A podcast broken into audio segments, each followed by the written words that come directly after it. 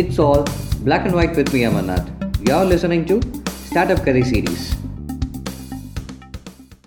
Two thousand three அப்போ Nokia and HP mobile multiplayer game design பண்ணுற contest conduct பண்ணிகிட்ருக்காங்க அப்போ மைக்கேல் அண்ட் நிக்லஸ் இவங்க ரெண்டு பேரும் கசின்ஸ் அப்புறம் இவங்களோட ரெண்டு ஃப்ரெண்ட்ஸ் இவங்க நாலு பேரும் போய் அந்த கேமில் பார்ட்டிசிபேட் பண்ணி வின் பண்ணிட்டாங்க.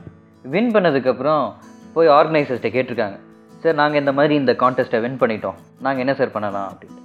உடனே அந்த ஆர்கனைசர் சொல்லியிருக்காரு போய் கேம்ஸ் பண்ண ஆரம்பிச்சிருங்கப்பா அதுதான் நல்லா இருக்கும் அப்படின்ட்டு. ஸோ உடனே நிக்லஸ்க்கு ஒரு ஆசை நம்ம நிறைய கேம்ஸ் பண்ணணுன்ட்டு உடனே ஒரு கம்பெனி ஸ்டார்ட் பண்ணிட்டாரு ரீலியூட் அப்படின்னு அந்த கம்பெனிக்கு பேர் வச்சிட்டார். ஆனால் மைக்கிளுக்கு ஒரு ஹெசிடேஷன் இதில் என்னையா வந்துட போகுது இதில் என்ன அவ்வளோ காசு வந்துடுமா அப்படின்னு சொல்லி ஒரு ஒரு ஹெசிடேஷன் எப்பயுமே இருந்துகிட்டே இருந்தது. ஆனால் நிக்லஸ்க்கு இந்த கேம் இதுதான் எல்லாமே. சரி மைக்கிளும் சரி நிக்லஸ் இவ்வளோ சொல்கிறானே நம்மளும் இதில் கொஞ்சம் இன்வெஸ்ட் பண்ணி இந்த கம்பெனியை ஸ்டார்ட் பண்ணிடலான்னு வந்துட்டார். ஒரு சின்ன ஆஃபீஸர் ரெண்ட்டுக்கு எடுத்துக்கிறாங்க. ஃபஸ்ட் இயர் ஆஃப் ஆப்ரேஷன்ஸில் இந்த கேம்ஸ் எல்லாம் எப்படி டிசைன் பண்ணுறதுன்னு ஸ்ட்ராட்டஜி ஃபுல்லாக டிவைஸ் பண்ணி வச்சுட்டாங்க.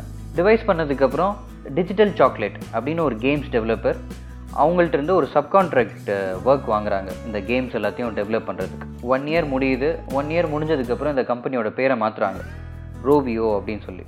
அதுக்கு மீனிங் என்னென்னா பாண்ட் ஃபயர் ஃபினிஷ் அப்படின்ற லாங்குவேஜில் இவங்க ரெண்டு பேரும் ஃபின்லாண்டை சேர்ந்தவங்க.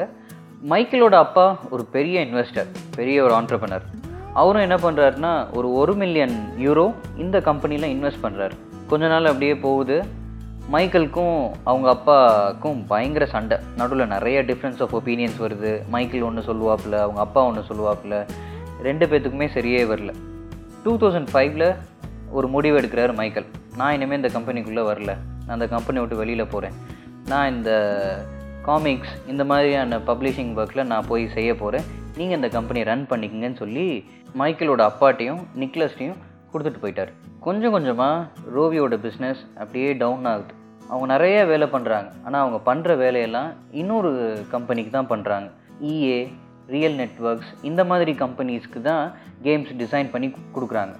அவங்கனாலேயே நல்ல கேம்ஸ் டிசைன் பண்ண முடியும்னு அவங்களுக்கு தெரியும். ஆனால் அவங்களுக்கு இருக்கிற பிரச்சனை எங்கன்னா டிஸ்ட்ரிபியூஷன்லேயும் மார்க்கெட்டிங்லையும் டூ தௌசண்ட் செவன் எம்ப்ளாயீஸ் எல்லாத்தையும் வெளியில் போக சொல்கிறாங்க அப்புறம் டூ தௌசண்ட் நைன் அப்போ ஐம்பது எம்ப்ளாயீஸ் இருந்த இடத்துல வெறும் பன்னெண்டு எம்ப்ளாயீஸ் தான் இருக்காங்க. நிக்லஸ்க்கு எப்படியாவது இந்த கம்பெனியை ரீபூட் பண்ணி ஆகணும்னு ரொம்ப வெறி ரொம்ப ஆசை வேறு. அவர் மைக்கேலோட அப்பாட்ட போய் சொல்கிறார் எப்படினாலும் மைக்கேல் நம்ம கம்பெனிக்கு உள்ளே வரணும். மைக்கேல் உள்ளே வந்தால் தான் எல்லாமே சரியாகும். மைக்கேலோட அப்பாவும் போய் மைக்கேல்கிட்ட பேசுகிறாரு இந்த மாதிரி நீ கம்பெனிக்கு வா அப்படின்னு. மைக்கேல் ஒரு கண்டிஷனோட உள்ளே வராரு. நான் எனக்கு பிடிச்ச விஷயத்த மட்டும்தான் நான் அந்த கம்பெனியில் செய்வேன். யாரும் இதை தலையிடக்கூடாதுன்ட்டு. மைக்கேல் அப்பா நிக்லஸ் எதுவுமே சொல்லவே இல்லை. மைக்கேல் வெளியில் போன சமயத்தில் தான் இன்னொரு ஒரு சிக்னிஃபிகண்ட்டான ஒரு டெவலப்மெண்ட் வெளியில் நடந்துகிட்டு இருந்தது. அதுதான் ஐஃபோனோட ரிலீஸ் ஆச்சு டூ தௌசண்ட் செவனில் அப்புறம் அந்த ஆப் ஸ்டோர் அப்படின்ற அந்த ஒரு கான்செப்ட் அப்போ தான் வெளியில் வந்துக்கிட்டு இருக்கு. ஆப் ஸ்டோர்ன்ற அந்த கான்செப்ட் மைக்கேல் அண்ட் நிக்லஸ்க்கு ரொம்ப பிடிச்சிருந்துச்சு. ஏன்னா ஒவ்வொரு வாட்டியும் போய் ஒரு மொபைல் மேனுஃபேக்சரர் இல்லை வேறு ஏதாவது கேம் டெவலப்பர்ஸ்ட்டை போய் நம்ம நெகோஷியேட் பண்ணுறதுக்கு பதிலாக இங்கே ஒரே ஒரு ஆப் ஸ்டோரில் நம்மளோட கேம் இருந்துச்சுன்னா ஒரு சிங்கிள் கிளிக்கில் மில்லியன்ஸ் ஆஃப் ஆடியன்ஸ்க்கு போய் சேருமே. ஒரு சிங்கிள் ஸ்ட்ரோக்கில் இந்த டிஸ்ட்ரிபியூஷனோட ப்ராப்ளத்தையே சால்வ் பண்ணிடுமே அப்படின்னு ரொம்ப பிடிச்சிருந்துச்சு இந்த ஆப் ஸ்டோரை மைக்கேலும் நிக்லஸும் ஒரு சைடு கம்பெனி எப்படியாவது ரெஸ்கியூ பண்ணணும்னு ஒர்க் பண்ணிகிட்டு இருந்தாங்க இன்னொரு சைடு அவங்க ஏற்கனவே பண்ணிகிட்டு இருந்த கேம்ஸ் மற்ற கம்பெனிஸ்க்கு பண்ணிகிட்டு இருந்த கேம்ஸையும் பண்ணிகிட்டே இருந்தாங்க. இன்னொரு சைடு இவங்களோட ஓன் கேமை ப்ரிப்பேர் பண்ணிகிட்டு இருந்தாங்க ஏன்னா அவங்களுக்கு தெரியும் இந்த ஆப் ஸ்டோரில் ஜெயிச்சிட்டாங்க அப்படின்னா வேறு எல்லா பிளாட்ஃபார்ம்லேயும் ஜெயிச்சிடலாம் அப்படின்ட்டு. ஸோ உடனே இந்த ஐஃபோன் யூசர்ஸ்லாம் யார் யாருன்னு வந்து பார்க்குறாங்க அப்போ தான் தெரியுது ஐஃபோன் எல்லாருமே யூஸ் பண்ணுறாங்க ஸோ இப்போ இவங்களுக்கு என்ன ஒரு சேலஞ்ச் அப்படின்னா எல்லாத்துக்குமே பிடிக்கக்கூடிய ஒரு கேமை டிசைன் பண்ணணும். ஸோ மைக்கேல் அண்ட் நிக்லஸ் ஒரு கண்டிஷன்ஸோடு வராங்க. ஃபிசிக்ஸ் பேஸ்டாக இருக்கணும். டியூட்டோரியல்ஸ் எல்லாம் எதுவுமே இருக்கக்கூடாது. லோடிங் டைமும் மினிமமாக இருக்கணும். அப்படின்னு சொல்லி ஒரு கேமை டிசைன் பண்ணணும்னு நிறைய பேசிக்கிட்டே இருக்காங்க. ஒவ்வொரு நாளைக்கும் கிட்டத்தட்ட பத்துலேருந்து பதினஞ்சு ஐடியாஸை வந்து பிச் பண்ணுவாராம் அவங்களோட டிசைனர் ஜாக்கோ லிசாலோ இவர் தான் இந்த கம்பெனியோட chief designer so Michael Niklas Jaakko இவங்கெல்லாம் சேர்ந்து ஒவ்வொரு நாளைக்கும் நிறைய ஐடியாஸை பிச் பண்ணிகிட்டே வந்துகிட்டே இருப்பாங்களாம் டூ தௌசண்ட் நைன் ஜாக்கோ கடிக்குது ஒரு ஜாக்பாட் ஒரு ஸ்க்ரீன்ஷாட்டோட போர்ட் ரூமுக்கு போகிறார் மைக்கேல்ட்டையும் நிக்லஸ்ட்டையும் காட்டுறதுக்கு. அந்த ஸ்க்ரீன்ஷாட்டில் என்ன இருந்ததுன்னா நிறைய பேர்ட்ஸ் இருந்துச்சு. பார்த்தா ஒரு பேர்டுக்கிட்ட கூட கால் இல்லை அதே மாதிரி பறக்கிறதுக்கு ரக்கம் இல்லை. அப்புறம் எல்லா பேர்ட்ஸும் அப்படியே கோவமாக பார்த்துச்சு மைக்கிளும் நிக்லஸும் ரொம்ப சந்தோஷமாயிட்டாங்க. ஏதோ ஒரு புதுசாக இருக்குது சிம்பிளாக இருக்குது நம்மளை நிறைய யோசிக்க வைக்குது. ஏதோ இது பெருசாக இந்த கம்பெனியை மாற்ற போகுதுன்னு மைக்கேல் அண்ட் நிக்லஸோட இன்ட்யூஷன் சொல்லிக்கிட்டே இருக்குது ஸோ கேமை டிசைன் பண்ணுறாங்க ஒவ்வொரு பேர்டும் ஒவ்வொரு கலரில் இருக்கும். அதுக்கு ஏற்ற மாதிரி ஒரு பிளாக் வந்து அந்த கலரில் இருக்கும்.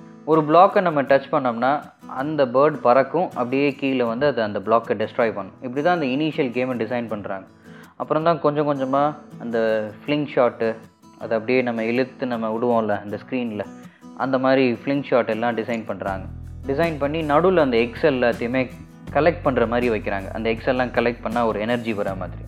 நமக்கு பிளாக் மட்டும் இருந்தால் ஒரு இன்ட்ரெஸ்டிங்காக இருக்காது. இன்னும் வேறு ஏதாவது ஒரு எனிமி வேணும் இந்த பேர்ட்ஸுக்கு அப்படின்னு அவங்க டிசைட் பண்ணிகிட்டு இருக்கும்போது தான் ஸ்வைன் ஃப்ளூ ரொம்ப பெரிய விஷயமா நியூஸில் வந்துகிட்டே இருந்தது. ஸோ அப்போ அவங்க டிசைட் பண்ணிட்டாங்க. சரி நம்மளுக்கு வந்து இந்த பிக்கு தான் இந்த கேமோட எனிமி அப்படின்ட்டு. அதனால தான் அந்த இவங்களோட கேமில் இருக்கக்கூடிய எல்லா பிக்கும் க்ரீன் கலரில் இருக்கும். ஏன்னா அந்த நேரத்தில் அந்த ஸ்வைன் ஃப்ளூ வந்த சமயத்தில் அந்த பிக்ஸ்க்கு எல்லாத்துலேயும் ஒரு க்ரீன் ஸ்பாட்ஸ் வந்து இருந்துக்கிட்டே இருக்கும். ஸோ எனிமி ஃபிக்ஸ் பண்ணிட்டாங்க. ஒரு சைடு ஆங்க்ரி பேர்ட்ஸ் இன்னும் இன்னொரு சைடு பிக்ஸ் நடுவில் வந்து எக் இதெல்லாம் இருக்குது இந்த டெவலப்பர்ஸ்க்கு வந்து என்ன இதுக்கு என்ன பேக்ரவுண்டில் என்ன ஸ்டோரி நம்ம வைக்கலாம்னு ரொம்ப யோசிச்சிட்டே இருந்தாங்க. அப்போ தான் மைக்கேல் அண்ட் நிக்லஸ் வந்து ஒரு ஸ்டோரியோடு வந்தாங்க. ஒன்றும் இல்லை இந்த ஐலாண்டில் இந்த பேர்ட்ஸோட எல்லா எக்ஸையும் இந்த பிக்ஸ் திருடிட்டு போயிடுச்சு அதனால இந்த பேர்ட்ஸ் எல்லாம் கோவமாக இருக்குது அதுதான் இந்த கேம் அப்படின்னு சொல்லி ஃபிக்ஸ் பண்ணுறாங்க ஸோ ஆங்க்ரி பேர்ட்ஸ் அப்படின்ற ஒரு கேம் கம்ப்ளீட் ஆகுது. ஸோ இந்த கேம் இவங்களோட ஃபஸ்ட்டு கேம் கிடையாது. ஐம்பத்தோரு கேம் டிசைன் பண்ணதுக்கப்புறம் தான் ஆங்க்ரி பேர்ட்ஸ் அப்படின்ற அந்த ஒரு கான்செப்டோடு வராங்க. டூ தௌசண்ட் நைன் டிசம்பர் அப்போ லான்ச் பண்ணுறாங்க லான்ச் பண்ணோன்னா அவ்வளோ சக்ஸஸ்லாம் கிடையாது. ஒரு மூணு மாதம் நாலு மாதம் வெயிட் பண்ணிகிட்டே இருக்காங்க. மெது மெதுவாக டவுன்லோட்ஸ் வந்துக்கிட்டே இருக்குது அப்போ ஒரு இண்டிபெண்ட் பப்ளிஷர் அவர் ஆப் ஸ்டோரில் நல்ல நல்ல ஒரு மார்க்கெட்டை கேப்சர் பண்ண ஒரு பப்ளிஷர் அவர்கிட்ட போய் பேச ஆரம்பிக்கிறாங்க. பேச ஆரம்பித்தோன்னே அந்த இண்டிபெண்ட் பப்ளிஷர் இந்த மைக்கேல் அண்ட் நிக்லஸ் இவங்க எல்லாரும் ஆப்பிளுக்கு போகிறாங்க ஆப்பிள்கிட்ட போய் இந்த ஒரு கேம் டிசைன் பண்ணியிருக்கோம். இது ஒரு நல்ல ஒரு இன்ட்ரெஸ்டிங்கான கேம் அப்படின்னு ஆப்பிள்கிட்ட காட்டுறாங்க. உடனே ஆப்பிளும் அவங்களோட ஃப்ரண்ட் பேஜ் அதில் ஆங்க்ரி பேர்ட்ஸோட ஐக்கானை ஃபீச்சர் பண்ணுறாங்க சிக்ஸ் ஹண்ட்ரட் பொசிஷனில் இருந்த ஆங்க்ரி பேர்ட்ஸ் கொஞ்ச நாள்லேயே என்ன வந்துருச்சுன்னா ஃபஸ்ட்டு பொசிஷனுக்கு வந்துருச்சு. அதுக்கப்புறம் அது எல்லாமே ஹிஸ்ட்ரி தான். எட்டு வருஷம் ஆயிருக்கு இந்த ஆங்க்ரி பேர்ட்ஸ் அப்படின்ற ஒரு கேமை டிசைன் பண்ணுறதுக்கு இன்றைக்கி இந்த கேம் பல பில்லியன் டைம்ஸ் டவுன்லோட் செய்யப்பட்டிருக்கு. அதே மாதிரி பல மில்லியன் யூரோஸ் ரெவென்யூவாக இந்த கம்பெனி எடுத்திருக்காங்க. ஆங்க்ரி பேர்ட்ஸ் இது ஒரு பெரிய எக்ஸாம்பிள் நம்மளுக்கு. ஒரு எபிடமிக் ஸ்வைன் ஃப்ளூ அப்படின்ற ஒரு எபிடமிக்லேருந்து அவங்களால ஒரு எக்ஸாம்பிள் எடுக்க முடிஞ்சது. ஒரு எனிமியை எடுக்க முடிஞ்சது. அந்த கேமே கம்ப்ளீட் ஆனது ஒரு எபிடமிக்னால தான் ஃபிஃப்டி ஒன் கேம்ஸை டிசைன் பண்ணதுக்கப்புறம் ஃபிஃப்டி செகண்ட் கேமை வெளியில் கொண்டு வராங்கன்னா அவங்களோட பெர்சீவரன்ஸ் எவ்வளோ ஸ்ட்ராங்காக இருந்திருக்கும் அதே மாதிரி இந்த கேமிங்கில் அவங்களோட பேஷன் எவ்வளோ தூரம் வந்திருக்கும் அப்படின்றது தான். நமக்கு தேவை இந்த கதையிலேருந்து தெரிஞ்சுக்கக்கூடிய ஒரே விஷயம் என்னென்னா never ever ever give up so நமக்கு ஒரு ஃபெயிலியர் வருது அப்படின்னா it's just an experience and that experience நம்மளோட ஃபெயிலியர்ஸை அடுத்தடுத்த ஸ்டேஜஸில் கம்மி பண்ணும். At one point of time success அப்படின்றது கண்டிப்பாக நம்மளை வந்து ரீச் பண்ணும். அடுத்த எபிசோட் இன்னொரு ஒரு இன்ஸ்பைரிங் ஸ்டோரி நம்ம ஸ்டார்ட் அப் கதையில் கேட்கலாம். அது வரைக்கும் ஃபேஸ்புக் இன்ஸ்டாகிராம் பக்கம் வந்தீங்கன்னா அமனா தலகப்பன்னு போய் பாருங்கள் எபிசோட் எப்படி இருந்துச்சுன்னு சொல்லுங்கள் நான் இனிமேல் பேசிக்கிட்டே இருக்க போகிறேன் நீங்கள் கேட்டுகிட்டே இருக்க போகிறீங்க good luck and good wishes bye